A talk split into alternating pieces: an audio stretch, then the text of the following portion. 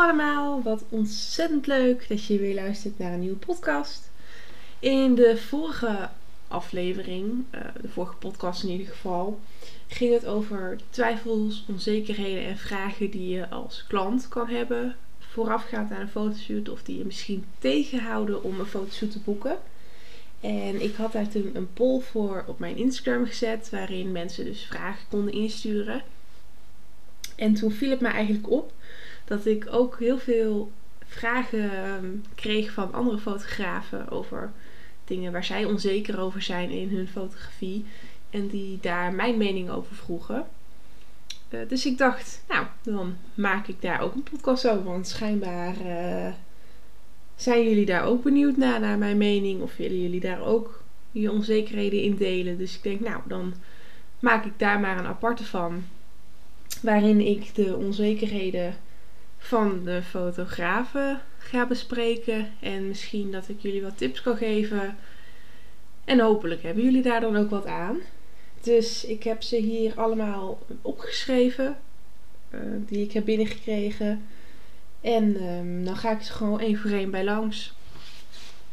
En dan hoop ik dat je daar wat aan hebt. Dus laten we daar maar mee beginnen. Dan heb ik hier als eerste staan ik ben bang dat klanten niet tevreden zijn met het resultaat.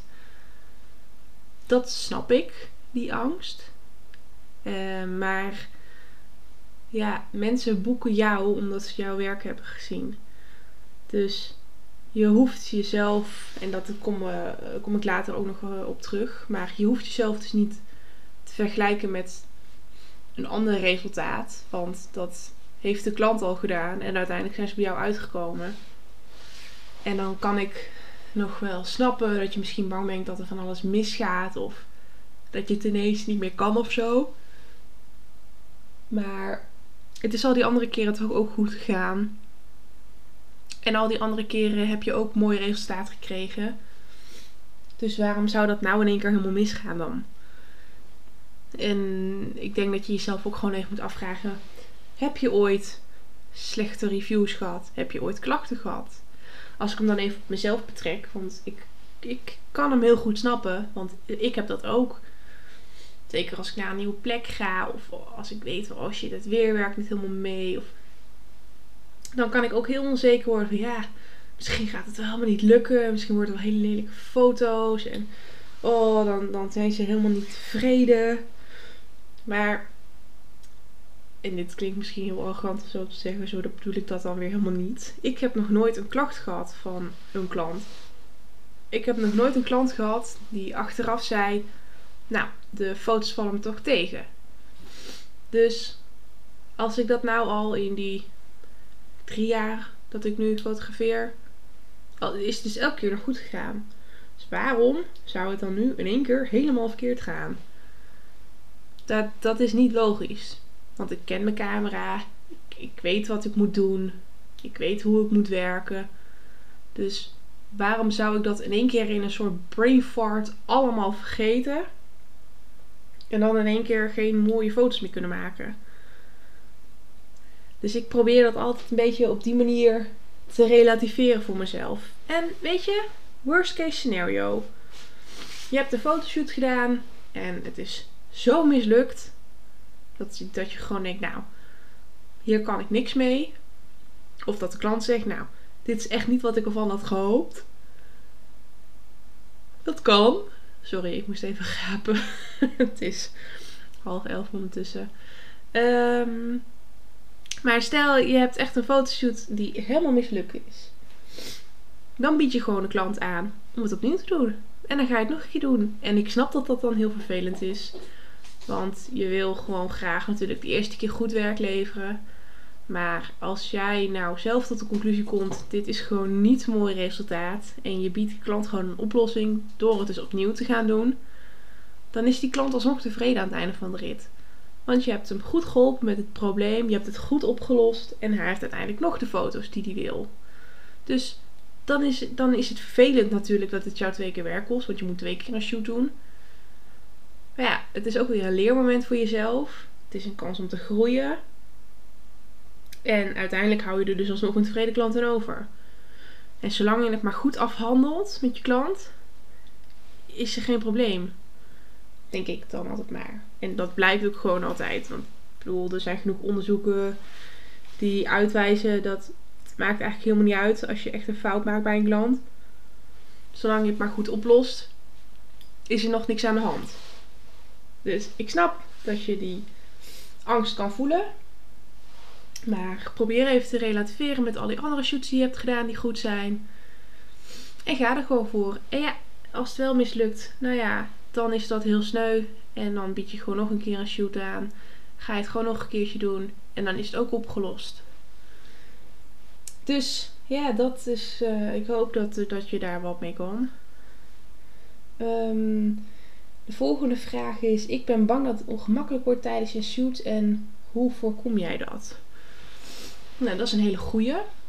En dat kan ik ook zeker weer snappen. Want over het algemeen zijn klanten vreemde mensen. Je kent ze nog niet. Kijk, natuurlijk, je hebt ook klanten die je wel kent. Maar ik denk dat deze vraag zich echt even richt op als je een klant hebt die je nog niet kent, die persoonlijk kent. Um, dat kan dan ongemakkelijk worden misschien. Ik denk dat, dat dat heel erg bij jou ligt. Kijk, de klant komt bij jou. En de klant verwacht ook een bepaalde expertise en professionaliteit van jou. Dus het is aan jou om je daar goed op voor te bereiden. Kijk, ik ben op zich iemand. Ik noem mezelf altijd een beetje een extroverte introvert. Want ik kan heel makkelijk contact maken met mensen. Ik kan heel makkelijk een babbeltje houden met mensen. Um, maar het kost mij toch ook altijd zeg maar wel weer een beetje energie om dat te doen. Maar het voordeel daarvan is bij mij dat ik dus met iedereen wel een praatje kan aanknopen. Maar vind je dat nou lastig? Dan kun je natuurlijk ook gewoon van tevoren even een paar vragen bedenken die je kan gaan stellen om het ijs wat te breken. Wat ik bijvoorbeeld altijd doe, is ik kijk altijd even op het profiel van diegene. Het voelt altijd een beetje stalkerig. Maar eh, daardoor weet ik wel een beetje over diegene en uh, kan ik dus ook iets gerichtere vragen stellen. Maar je hebt altijd gewoon standaard vragen als: Goh, uh, kon je het goed vinden? Heb je de goede reis gehad? Ging het allemaal soepel met de trailer op? Of um, vertel eens wat over jezelf. Wat doe je voor werk of opleiding? Hoe heb je je paard gevonden? Hoe zijn jullie bij elkaar gekomen? Wat doen jullie samen zoal? Dat zijn allemaal een beetje van die standaard vragen die je, die je altijd kan stellen om het ijs te breken. En op die manier kun je gewoon heel makkelijk een gesprekje aanknopen. En diegene gaat dan automatisch vertellen nou ja, over zichzelf en over het paard. En daar ontspannen ze ook meteen door. Want dat gaat over iets wat ze zelf heel leuk vinden. Dus dan ontspannen ze ook. En dan vanuit daar kun je wel weer verder. En je hoeft natuurlijk geen uren met elkaar te praten. Ik bedoel, je bent daar om een fotoshoot te doen en niet als een theekransje. Dus het is gewoon vooral een beetje small talk. Maar als je dat nou spannend vindt, en dan kun je dus dat soort vragen voor jezelf een beetje onthouden om, om te kunnen vragen op dat moment. Zodat er niet een hele ongemakkelijke stilte gaat vallen. Maar soms tussen de shoot, hè, tijdens de shoot, is het prima om niet te ouwe horen met elkaar. Want jij moet je natuurlijk ook concentreren op je werk. En als je alleen maar aan het ouwe hoeren bent uh, met iemand, kun je je niet meer helemaal focussen op wat je nou eigenlijk aan het doen bent. Dus je moet daar voor jezelf ook, denk ik, een soort gulden middenweg in vinden. Van ja, hoeveel small talk kan ik hebben tijdens het shooten zelf, zonder dat ik te veel raak afgeleid. En ook de model zelf natuurlijk. Want je wil ook niet foto's hebben waarop je alleen maar aan het praten is. Dus je moet ook gewoon af en toe even aan het werk zijn, zeg maar. En even met de shoot bezig zijn. En dan kun je voorafgaand en tussendoor af en toe even een beetje kletsen met elkaar. Maar goed, daar kun je dus die vragen dan bijvoorbeeld voor jezelf op uh, nou ja, verzinnen, opschrijven, weet ik veel wat je fijn vindt. Dus ik denk dat. En daarop aansluitend um, kwam de vraag of ik het dan ook spannend vind om modellen aan te sturen. Nou, voor mij niet. Ik vind dat niet spannend.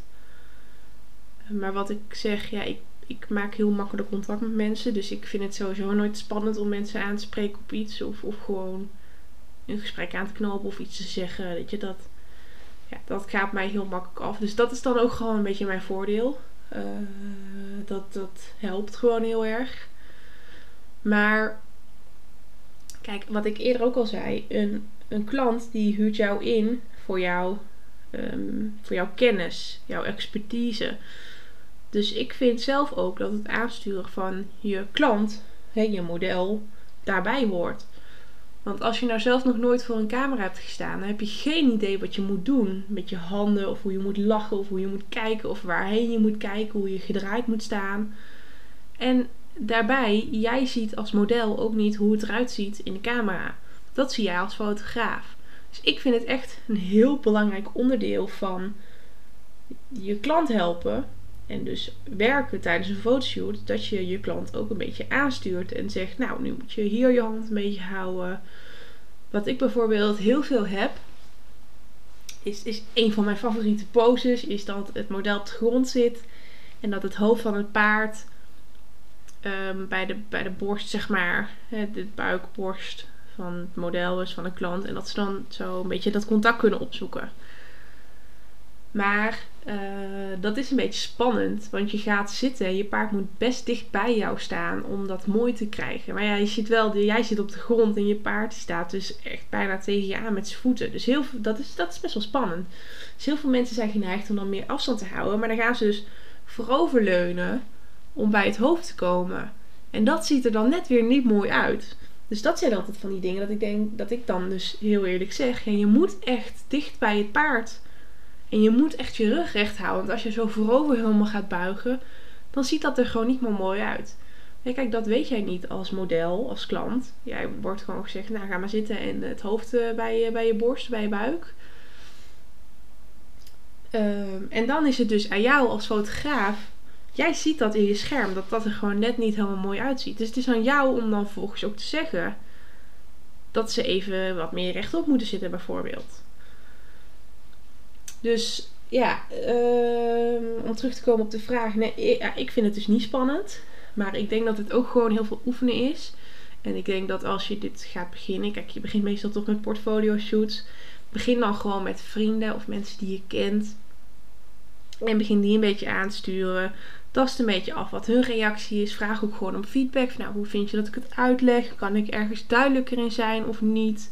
Of kom ik misschien te bot over? En ja, verder is het toch gewoon doen. Want mensen vinden het juist heel erg fijn als ze aangestuurd worden. Want dan, dat geeft ze ook duidelijkheid en richtlijnen. Dus, um, dat. Gewoon doen. Niet voor schamen, niet, niet spannend vinden. Of ja, je mag het best spannend vinden, maar het moet je niet tegenhouden, want het is gewoon onderdeel van je werk. Wat ook uh, een hele veelgestelde vraag is, is dat je bang bent om iets verkeerd te zeggen of te doen.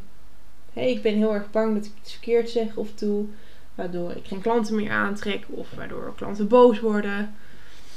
Um, ja, daar moet je natuurlijk altijd mee opletten. Ik bedoel, je moet, je, kan, ja, je moet gewoon opletten wat je online zet of wat je tegen mensen zegt. Maar volgens mij is dat niet anders dan hoe je gewoon ook in je dagelijks leven niet zomaar ja, uh, je back en down kan geven, zeg maar. Excuse my language. Um, dat geldt hier ook gewoon voor. Kijk, wat het wel is, is dat je wel een mate van professionaliteit moet blijven uitstralen. Of tenminste, dat vind ik. Als jij gewoon serieus genomen wil worden als fotograaf, dan moet je ook een bepaalde mate van professionaliteit uitstralen. Dus kijk, ik, ik vloek niet zomaar overal. Ehm, zeker niet als ik met klanten ben bijvoorbeeld. Dat soort dingen zou ik ook niet echt snel online doen.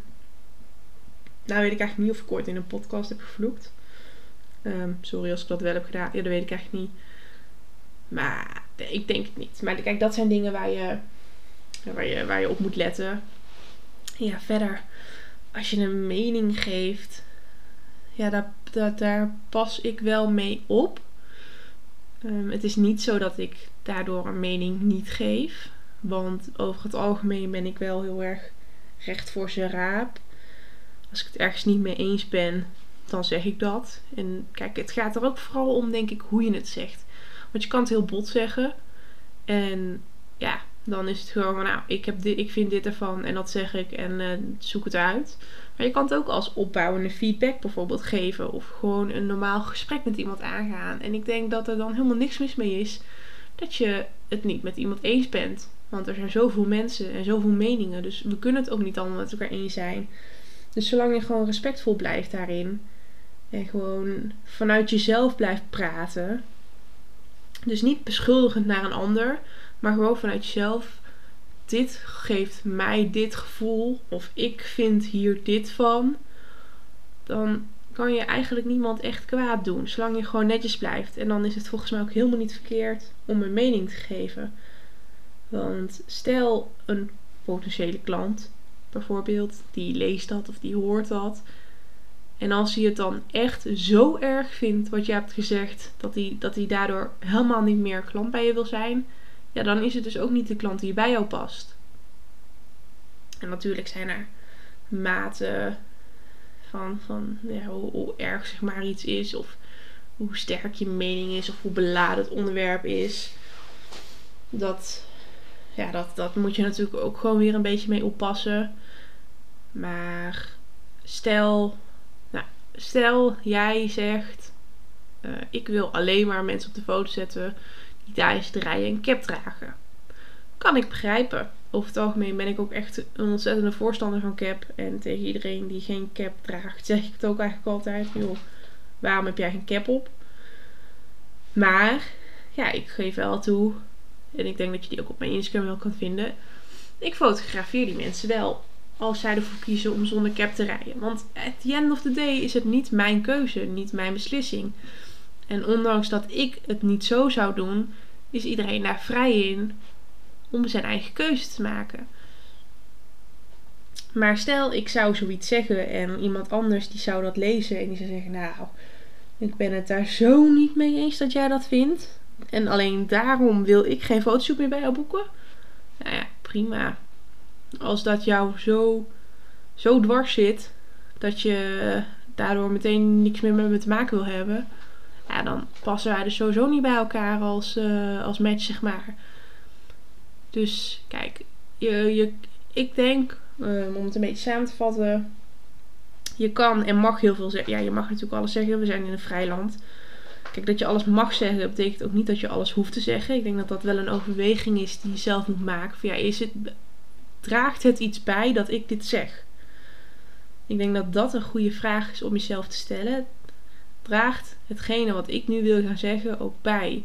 Heeft het een toegevoegde waarde aan het gesprek wat mensen aan het voeren zijn? Help ik er iemand mee? Of is het alleen maar ik wil ook iets zeggen, dus hier komt het? Kijk, als dat laatste is, dan zou ik denken, ja, moet, moet je dat dan per se zeggen? Of kan je dat niet gewoon zelf denken? Maar dat is een overweging die je zelf moet maken. En als je dan toch denkt, nou, hier wil ik iets over zeggen. Dan zou ik zeggen, ga ervoor. Zeg het op een respectvolle manier. Blijf beleefd. Blijf dicht bij jezelf. En als dan mensen daar echt commentaar op hebben, dan kan je jezelf gewoon verdedigen. Want je hebt alleen maar vanuit jezelf gesproken. En als mensen dan echt zeggen, nou, dit vind ik zo belachelijk, daarom wil ik niks met je te maken hebben. Ja, nou ja, prima. Je kan ook niet iedereen tevreden stellen. Dus dat is dan. Dat scheelt je eigenlijk gewoon weer een eerste gesprek waar jij tijd in moet investeren om er vervolgens achter te komen dat iemand toch niet een match voor jou is qua klant. Dus ja, laat het dan maar zo bekijken dat het een soort automatische filtering is van mensen die wel of niet bij jou passen. Dus dat. Um, dan gaan we even door naar de volgende. Volgens mij ben ik daar al een tijdje aan het praten over nu. Um, prijzen bepalen? Nou, komt het volgende lange antwoord, denk ik. Ja, weet je, prijzen bepalen is heel lastig. Ehm, en dat is om meerdere dingen. Dat is één, omdat jij je eigen prijs moet bepalen. Dus jij moet je eigen waarde gaan inschatten. En dat is heel lastig, want je bent eigenlijk altijd geneigd om jezelf te laag in te zetten. Omdat jij je eigen fouten ziet. Je meestal ook laat leiden door je eigen onzekerheden. En dat belemmert je in ehm, de echte waarde inzien van jouw product. Of van jouw foto of van jouw dienst. En ten tweede, zeker in de paardenfotografie, is het zo'n zo'n volle markt al. Er zijn zoveel paardenfotografen van alle verschillende denkbare niveaus. Van de echt, ja, weet je, ik wil niet zeggen beginner, want ik vind dat heel erg vrij. Wanneer ben je nou een beginner, maar ben je het niet meer. Maar laten we zeggen, de, echt, de echte nieuwe hobbyjaar, hobbyers, hobby's. Nou ja, degene die het echt pas net doen als hobby. En gewoon dus de super professionele Nicky, Eliane, dat soort mensen die er gewoon een fulltime baan van hebben gemaakt. En alles ertussenin. En daar heb je zoveel van. En ze zitten door heel Nederland. In alle verschillende prijscategorieën die je kan bedenken. Um, dus het is ook heel lastig om daarin jouw plek te vinden en te bepalen. Dus ik denk, het ligt, er, ja, het ligt er dus echt heel erg aan wat je niveau zeg maar al is. Um, maar ja, wat, ik, wat ik ook heel veel zie is dat mensen dan zo'n poll op Instagram gaan zetten. Ja, hoeveel vind jij mijn prijzen waard? Uh, vijf foto's voor 10 euro, 15 foto's voor uh, eh, 40 euro of zo. En dan dan, dan vul ik dat ook wel eens in. En ik, eigenlijk doe ik altijd standaard het hoogste bedrag dat ze erin hebben gezet. En ja, vraag gewoon lekker, uh, lekker naar de waarde. En uh, eh, 5 euro uh, of 10 euro voor 5 foto's, daar gaat het nergens over. Um, maar dan zit dat, want dan zie ik dus ook meteen maar, het gemiddelde reactie. En dat vind ik altijd wel heel erg leuk om te zien. Want ja, je ziet gewoon dat dat dan altijd een beetje halverwege blijft steken. Er zullen weinig klanten of potentiële klanten zijn die dan echt een eerlijke, objectief kijk zullen nemen. Zeg je, nou, je bent eigenlijk veel meer waard dan je nu vraagt. En dat ook zo gaan toegeven. Als jij zo'n vraag stelt. Want het risico wat zij dan lopen, is dat jij je prijzen gaat ophogen. En dan moeten zij dus meer betalen voor hetzelfde eigenlijk. Ja, voor wat ze nu ook al krijgen, maar dan voor een lager bedrag. Dus ja, dat zullen ze gewoon niet zo snel doen. Ehm, en daarom denk ik ook altijd, je moet je prijzen zelf bepalen en niet aan je klanten vragen wat zij het waard vinden. Ik denk als je input van anderen wil, want dat kan ik heel goed begrijpen. Als je input van anderen wil, dan moet je gewoon naar andere fotografen gaan en vragen: hey, beoordeel mijn foto's eens en geef eens aan wat jij het waard zou vinden. Want dan laat je er ook iemand naar kijken die weet waar hij het over heeft die verder kijkt dan alleen maar is dit plaatje leuk of niet. Die kijkt ook naar de technische aspecten. Hoe, hoe is de compositie? Is alles goed scherp? Is er een goed diepteverschil? En die kijkt veel secuurder. En die kan dus ook veel secuurder jou een indicatie geven van de prijzen die je kunt gaan hanteren. Dus dat zou mijn eerste tip zijn. Niet je klanten vragen, maar je collega's eigenlijk. Um, ja, het, het bepalen van je prijzen, dat is super persoonlijk. Ik heb net mijn prijs weer gehoogd. En ik heb ehm, mijn dienstenpakket, zeg maar, hè, mijn, mijn aanbod, mijn productaanbod ook anders ingericht. En dat heeft er alles mee te maken met wat wil jij zijn voor een bedrijf? Of wat, wat wil jij verkopen? En als ik dan eens naar mezelf kijk, ik heb het nu dus aangepast omdat ik echt wil gaan inspelen op het is een luxe om een te, fotoshoot te doen. Eh, zo moet het dus ook aanvoelen. Het moet echt een luxe zijn. Het moet een hele beleving zijn. En daar wil ik ook gewoon echt goed de tijd voor kunnen nemen. En dat kan ik niet als ik voor 10 cent van de euro zeg maar moet gaan werken. Omdat ik anders bang ben dat ik te duur ben. Want dan moet ik voor hetzelfde geld misschien wel drie fotoshoots doen. En dan kan ik dus nooit die drie dezelfde tijd geven als ik die ene persoon had kunnen geven, had ik mijn prijzen gewoon omhoog durven doen. Dus dat is ook iets wat je voor jezelf moet bepalen.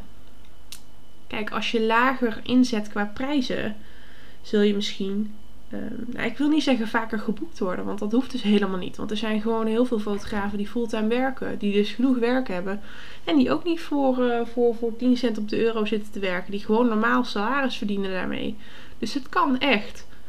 Ehm, maar dat je misschien daardoor een andere doelgroep aan wil spreken. En dat je daardoor zegt, nou dan wil ik gewoon lager inzetten. Of dat je je daar veiliger bij voelt. En dat kan. En dat mag. Um, nou, ja, je spreekt daarmee gewoon een hele andere doelgroep aan. En ik zat in het begin ook in het lagere segment qua prijs. Ik ben begonnen met nou, 20 euro voor vier foto's geloof ik. Ehm, toen uh, ben ik, ik, ik, nu zeg maar, nou ja, ik vraag nu, ik denk anderhalf jaar of zo geld voor mijn fotoshoots. Dat heb ik denk ik in een jaar, bijna, bijna een jaar, iets meer dan een half jaar die 20 euro aangehouden. Toen ben ik in augustus omhoog gegaan naar, naar drie pakketten van 50, 75 en 120 euro. En dan zit je dus eigenlijk met je basispakket van 50 euro nog steeds een beetje aan de ondergrens van, uh, van, van de markt, zeg maar. En nu zit ik dan op 90 euro. En ik heb nu gewoon één pakket. En um, ja, ik weet niet. Ik denk dat ik daarbij een beetje in het gemiddelde zit, zeg maar, uh, qua prijzen. Um, maar goed, dat, daar heb ik ook mijn doelgroep op aangesteld. Ik heb dus echt voor mezelf gekeken. Welke persoon wil ik aanspreken? Wie is nou mijn perfecte klant? En wat heeft hij daar, daarvoor over? Dus als jij het nou super leuk vindt om uh, um, mensen tussen de 15 en de 20 bijvoorbeeld uh, aan te spreken en voor je lens te hebben, die hebben misschien een minder uh, groot budget dan mensen tussen de 20 en de 30 of tussen de 30 en de 40. En die zijn misschien ook minder bereid om ervoor te betalen. Kijk, dat is ook een dingetje. Hoeveel zijn mensen bereid om te betalen voor jouw dienst? Want een fotoshoot is geen um, noodzaak. Het is niet als uh, eten of drinken. Je hebt het niet nodig in principe. Dat is een discussie op zich. Maar in principe heb je het niet nodig. Dus het is een soort extraatje, een soort luxe die je wil verkopen. En niet iedereen heeft daar heel veel geld voor over.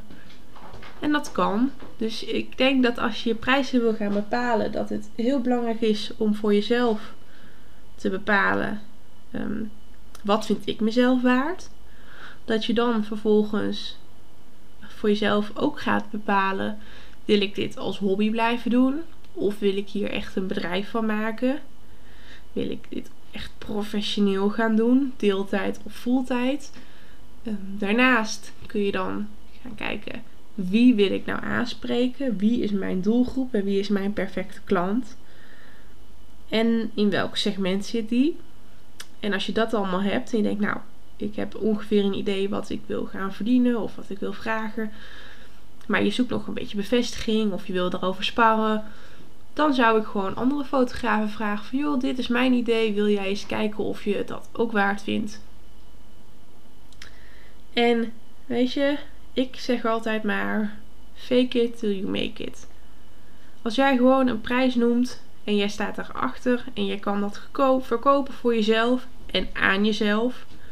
Hè, dat is ook altijd een goede truc.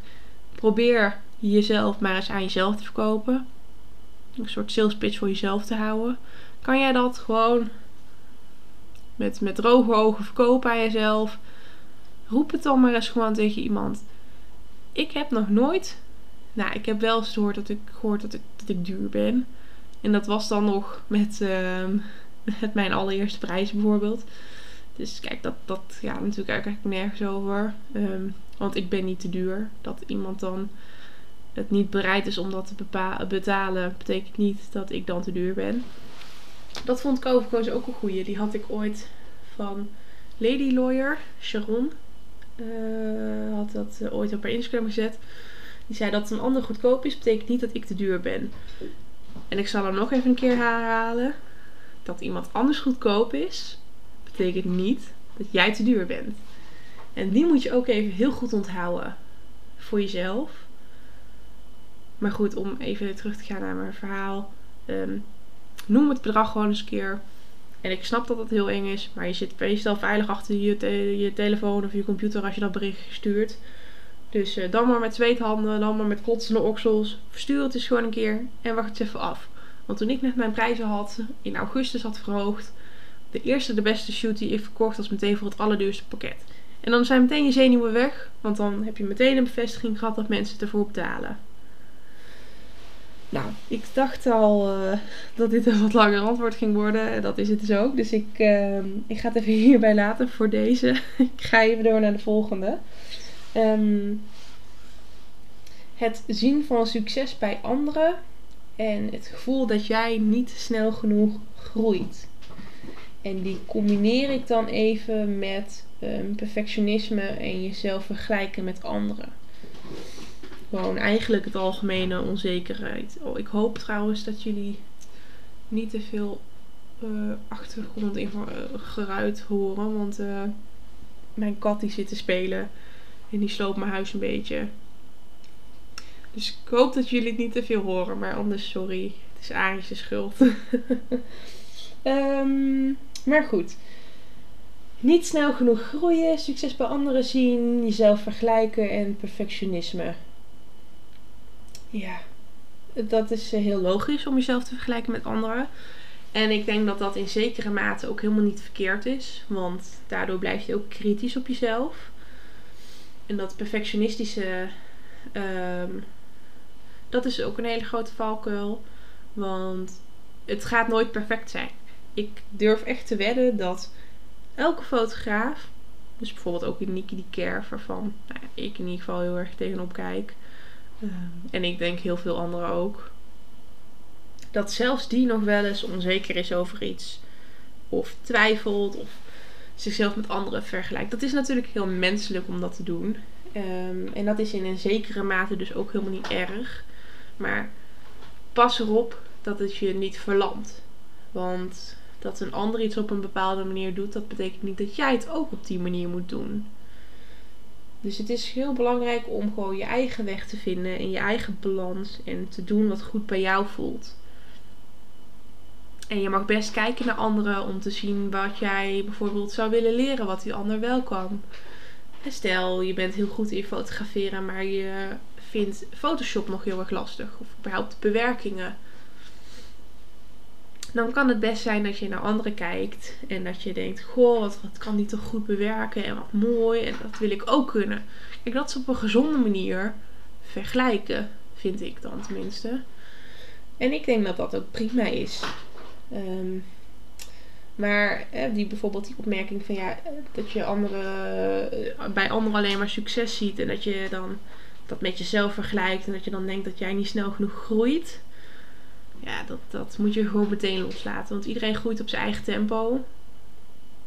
En uh, kijk, er zijn mensen die misschien al veel korter, die, die veel korter dan mij bezig zijn en die al veel verder staan. Ja, dat is prima. Kijk, die hebben gewoon niet zo goed gedaan. Of zijn toch al verder. En dat is helemaal goed. Maar er zijn ook anderen die al veel langer bezig zijn. En die misschien nog niet zo ver zijn.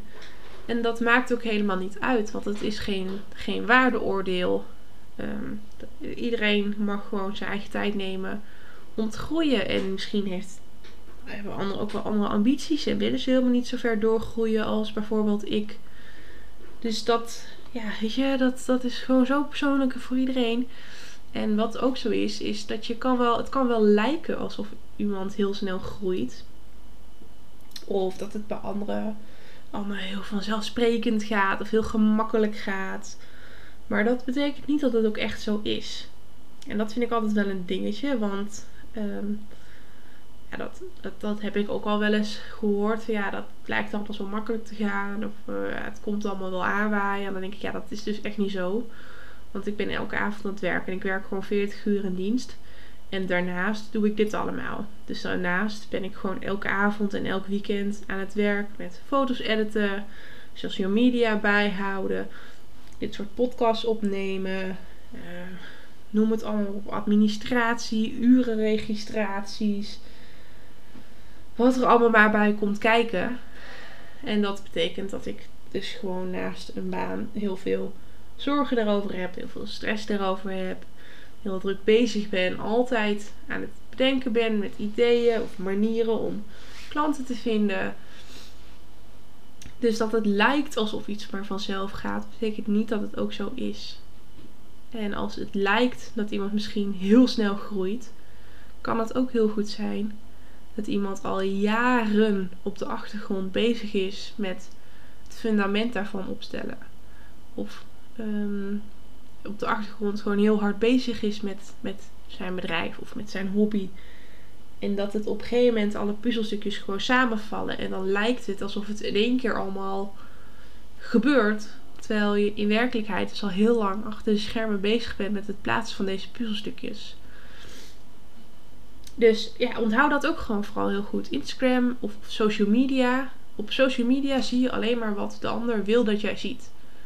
Dus als de ander alleen maar wil laten zien dat hij succes is, succes heeft, of uh, heel snel groeit, of dat alles alleen maar altijd goed gaat, dan is dat omdat diegene jou alleen maar laat zien dat het goed gaat. Maar dan zie jij dus niet al die keren dat het niet goed gaat. Of al die afwijzingen die hij krijgt. Of al die lange avonden dat hij nog aan het werk is. Terwijl hij eigenlijk gewoon heel graag naar bed wil. Bijvoorbeeld, hè. Ik noem maar wat. Dus social media is zo echt als degene die het post wil laten lijken. Kijk, ik ben over het algemeen redelijk eerlijk online. Maar ik voel bijvoorbeeld ook niet zo de behoefte om constant uh, ja, te laten zien dat ik nog s'avonds laat aan het werk ben. Of uh, dat ik ergens van baal. Ik, ben ook meer zo iemand die denkt, nou als iets goed gaat, dan deel ik het. En natuurlijk, ik deel ook wel eens onzekerheden of dingen die, die mij dwars zitten.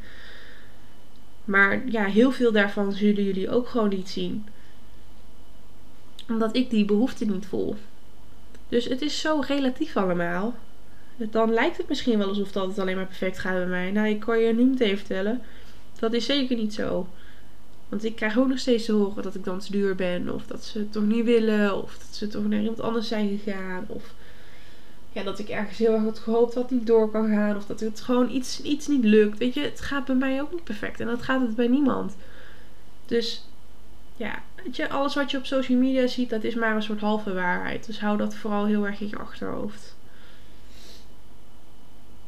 Ja, ik denk dat dat die, die vraag wel beantwoord heeft. Ehm, ja, ik heb ook nog uh, hoe ga je om met de meningen van anderen. Dat ligt er voor mij dus heel erg aan wie die mening geeft. Ehm, ja, weet je, als iemand random die ik niet ken mij op Instagram een berichtje zou sturen. Of iemand die ik niet per se heel leuk vind. Of waar ik niet per se een band mee heb. En die gaat uh, gewoon uh, kritiek geven. Ja, nou ja, oké, dat is leuk. Schijnbaar vond jij het nodig om dat te zeggen. Maar daar doe ik dan niet zoveel mee. Maar um, ik heb gewoon een hele leuke groep aan mensen om me heen. Van vrienden, familie, collega's, fotografen. Wie's mening ik wel heel erg respecteer. En uh, stel, die zouden nou ja, kritiek, feedback geven. Of in ieder geval aangeven, joh, uh, misschien uh, dat je dit even anders moet doen. Of hé, hey, wat vind je hiervan? Dan vind ik dat heel waardevol. En dan vind ik het heel fijn om met dat soort mensen even te sparren. Hè, Sophie van Sophie Grafie is bijvoorbeeld echt iemand met wie ik heel veel spar. En dan nou, we elkaar altijd als er iets aan de hand is. Help! Of moet even weten wat je hiervan vindt. Uh, en dat is heel fijn. En dat vind ik heel waardevol. Uh, om zo meningen te, te verzamelen. Om uh, mee te kunnen nemen in, in overwegingen van keuzes. Maar um, nee, als een of ander, nou ja, een of andere troll op social media vindt dat hij mening moet hebben over iets wat verder niet onderbouwd is, ja, dan heb ik daar echt geen, eh, geen boodschap aan. En goed, als iemand nou gewoon opbouwende feedback geeft en er zit gewoon een punt, hij, hij of zij heeft gewoon een punt, dan vind ik dat ook alleen maar heel erg fijn. En dan neem ik dat heel graag mee in mijn overwegingen. Maar gewoon, het moet wel op een respectvolle manier gaan en niet. Um, ja, ik zit lekker veilig op het internet, dus ik geef mijn bek weer een dauw sorry voor taalgebruik. Maar hè, ik, uh, dus ik roep maar gewoon wat en nou ja, zoek het uit verder. Ja, daar, daar heb ik gewoon niks mee, want daar kan ik ook niks mee eigenlijk. Dus um, ja, meningen zijn helemaal prima. Um, maar filter voor jezelf gewoon heel goed aan wie's mening je waarde hecht. Even kijken wat ik nog meer heb. Ja, ik zie hier nog eentje. Even kijken. Ik ben bang dat ik niet genoeg ben. Of uh, nog eentje die daar wel wat bij hoort. Is uh, dat er geen plek meer is in een verzadigde markt. ja, eh, dat, eh, dat is gewoon onzekerheid. Weet je, er is nog genoeg plek. Want er zijn elke dag nog fotografen die erbij komen. En er zijn ook elke dag nog fotografen die gewoon de switch kunnen maken van parttime naar fulltime. Dus um, tuurlijk is er ook plek voor jou. En niet goed genoeg zijn, dat, ja, dan moet je dus zorgen dat je goed genoeg wordt. En hoe doe je dat? Nou, dat doe je door cursussen te volgen, workshops te volgen, boeken te kopen, series, YouTube instructies te gaan kijken. Ehm, het ligt ook maar net aan waarvan je. Ja, je hebt ook business coaches die je kunnen helpen. Ehm, er zijn zoveel manieren. Weet je, gewoon lekker portfolio shoots gaan doen, lekker gaan oefenen. Meeloopdagen, noem het allemaal op. Er zijn zoveel manieren om je te kunnen ontwikkelen op het gebied waarvan jij vindt dat je het nodig hebt. Dat het argument, ik denk dat ik niet goed genoeg ben, ja, dat, dat hoeft gewoon niet. Want als je vindt dat je nu niet goed genoeg bent, dan moet je er wat aan gaan doen. En dan moet je dus actie ondernemen. En dan moet je jezelf gaan ontwikkelen. En dat gebeurt niet vanzelf, maar dat ging bij mij ook niet vanzelf. En dat gaat bij niemand vanzelf. Daar moet je echt tijd, geld en energie in willen investeren. En uiteindelijk ga je dat driedubbel dwars weer terugverdienen natuurlijk. Maar je moet wel bereid zijn om dat te doen. En uh, plek in een verzadigde markt of geen plek, ja. Kijk, het, het unieke zeg maar aan jouw bedrijf of jouw hobby, dat ben jij. En er is niemand zoals jij. Dus de klanten die, jou aan, die jij aantrekt, die willen jouw foto's. Of die willen met jou samenwerken. En dat kan niemand anders nadoen, want niemand is zoals jij bent. Dus kijk, er zijn, er zijn gewoon altijd mensen die specifiek bij jou een fotoshoot zullen willen, omdat ze met jou willen samenwerken. En dat is ook meteen je grootste kracht. Dus maak daar ook gebruik van. Zet jezelf in beeld. En dat is een andere vraag, zeg maar, die ik dan meteen maar even hierbij aanhaak. Bang om jezelf te laten zien. Of spannend vinden. En dat snap ik, want dat vind ik eigenlijk ook nog steeds. En dat moet ik ook meer doen. Ik ben er weer bezig. Ehm, ja, maar dat is wel je grootste selling point. je hebt uh, als bedrijf zijn heb je altijd uh, unique selling points. En in dit geval ben jij dat. Jij bent namelijk uniek. Dus jij bent je eigen kracht, zeg maar. Want ehm, heel veel kunnen foto's maken. Heel veel mensen kunnen ook mooie foto's maken.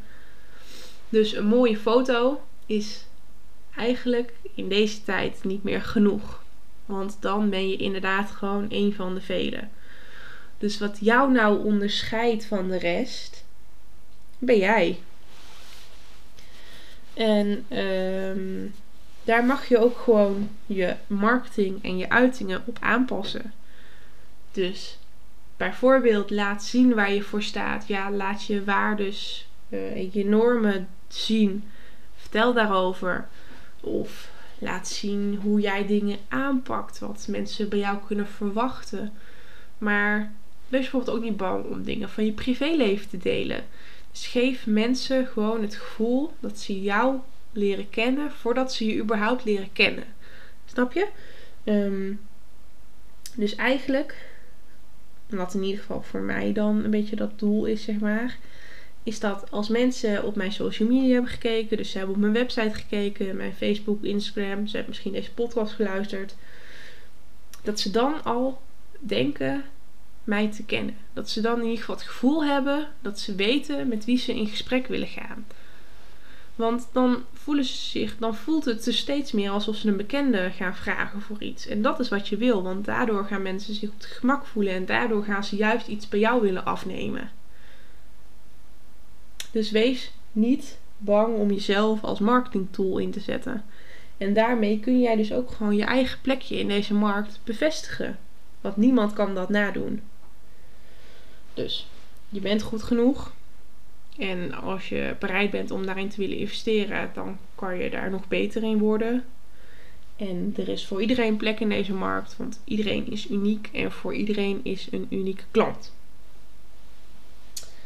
Even kijken wat ik dan verder nog op mijn lijstje heb staan. Ik denk dat we er redelijk doorheen zijn voor nu. Hmm, meningen, prijzen.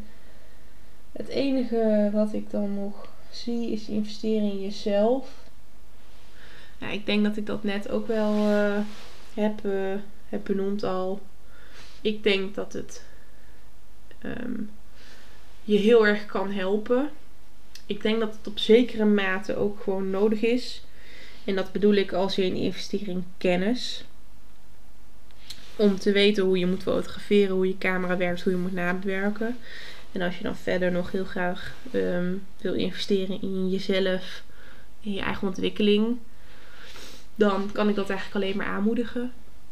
Maar er zijn ook heel veel mensen die gewoon prima een succesvol bedrijf hebben zonder dat ooit te doen. Dus dat is heel persoonlijk. Het is maar net of jij daar behoefte aan hebt of niet.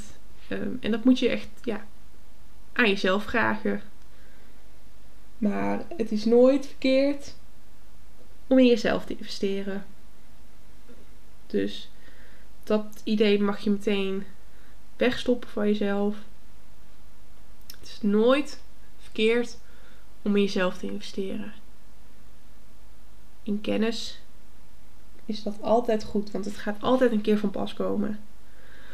Tenzij je misschien denkt, nou ik ga een cursus doen schoenmaker als fotograaf. Maar eh, als je gaat investeren in, uh, in persoonlijke ontwikkeling, in intuïtie volgen of in ondernemen of weet ik veel wat je wilt doen. Uh, volgens mij heeft hier bijvoorbeeld ook iets over money mindset. Nou, dat zijn wel hele nuttige dingen. En misschien dat je het niet meteen kan plaatsen. Of dat je het niet misschien meteen kunt inzetten. Maar er gaat echt wel een moment komen in je leven waarop je denkt: hé, hey, verrek. Dat heb ik toen daar geleerd en daar kan ik nou wat mee. Dus wees gewoon zeker niet bang om te investeren. En ik snap dat het heel eng is. En soms heb je echt wel bedragen dat je denkt: nou, daar moet ik even twee keer over nadenken. En dat mag. En je mag er ook wel drie keer over nadenken. En je kan ook kiezen dat je denkt: nou, dit vind ik het toch niet waard. Maar als je nou echt meteen dat gevoel hebt van ja, dit is wel iets waar ik wat aan ga hebben, bezuinig dan niet op jezelf. Want jij bent uiteindelijk ook degene die het weer moet verdienen. Dus als je op jezelf bezuinigt, dan um, snij je zeg maar je eigen voet af. En dan zie ik hier nog um, de Kamer van Koophandel. Wanneer heb jij je ingeschreven en hoe gaat het in zijn werking? Ja, ik heb me dus in februari ingeschreven. Um, en hoe gaat het in werking? Ja, heel kort gezegd. Je maakt een afspraak. Je vult van tevoren een formuliertje in waarin je inschrijft. Waarin je opschrijft wat je bedrijfsnaam wordt. Welke vestiging. Welke, waar, wat je adres is, zeg maar. Wat voor soort onderneming je bent. Uh, en dan ga je naar de Kamer van Koophandel. En dan uh, onderteken je daar iets. En dat is het eigenlijk. Maar er komt natuurlijk heel, veel uh, belastingtechnisch bij kijken, et cetera. Um, ik denk dat ik dat even laat voor deze podcast. Misschien als jullie het heel interessant vinden om uh, daar wat meer over te weten, dat ik daar een losse podcast van kan maken. Maar dan, uh, dan moeten jullie dat maar even aan mij, uh, mij laten weten. Want ik, ik denk dat hij niet helemaal meer aansluit op de rest van het verhaal, zeg maar. Um, dus ik denk ook dat ik hem dan hierbij laat. Ik ben ook al bijna 50 minuten aan het praten, zie ik. Dus het is ook wel leuk geweest, denk ik, ondertussen. Um, ik hoop dat ik jullie vragen en onzekerheden um, ja, goed heb kunnen verwoorden. Of dat je misschien iets hebt gehad aan mijn input, mijn mening, mijn tips. Mocht je nou nog andere vragen of dingen hebben, dan mag je me altijd even een bericht sturen op Instagram. Dat vind ik eigenlijk altijd alleen maar heel erg leuk. Of als je gewoon iets over deze podcast kwijt wil, dan eh, zou het super leuk zijn als je mij even een berichtje wil sturen. Ik zal alle linkjes ehm, hier in de beschrijving zetten. En verder wil ik jullie dan heel erg bedanken voor het luisteren naar deze podcast. En tot de volgende. Doeg!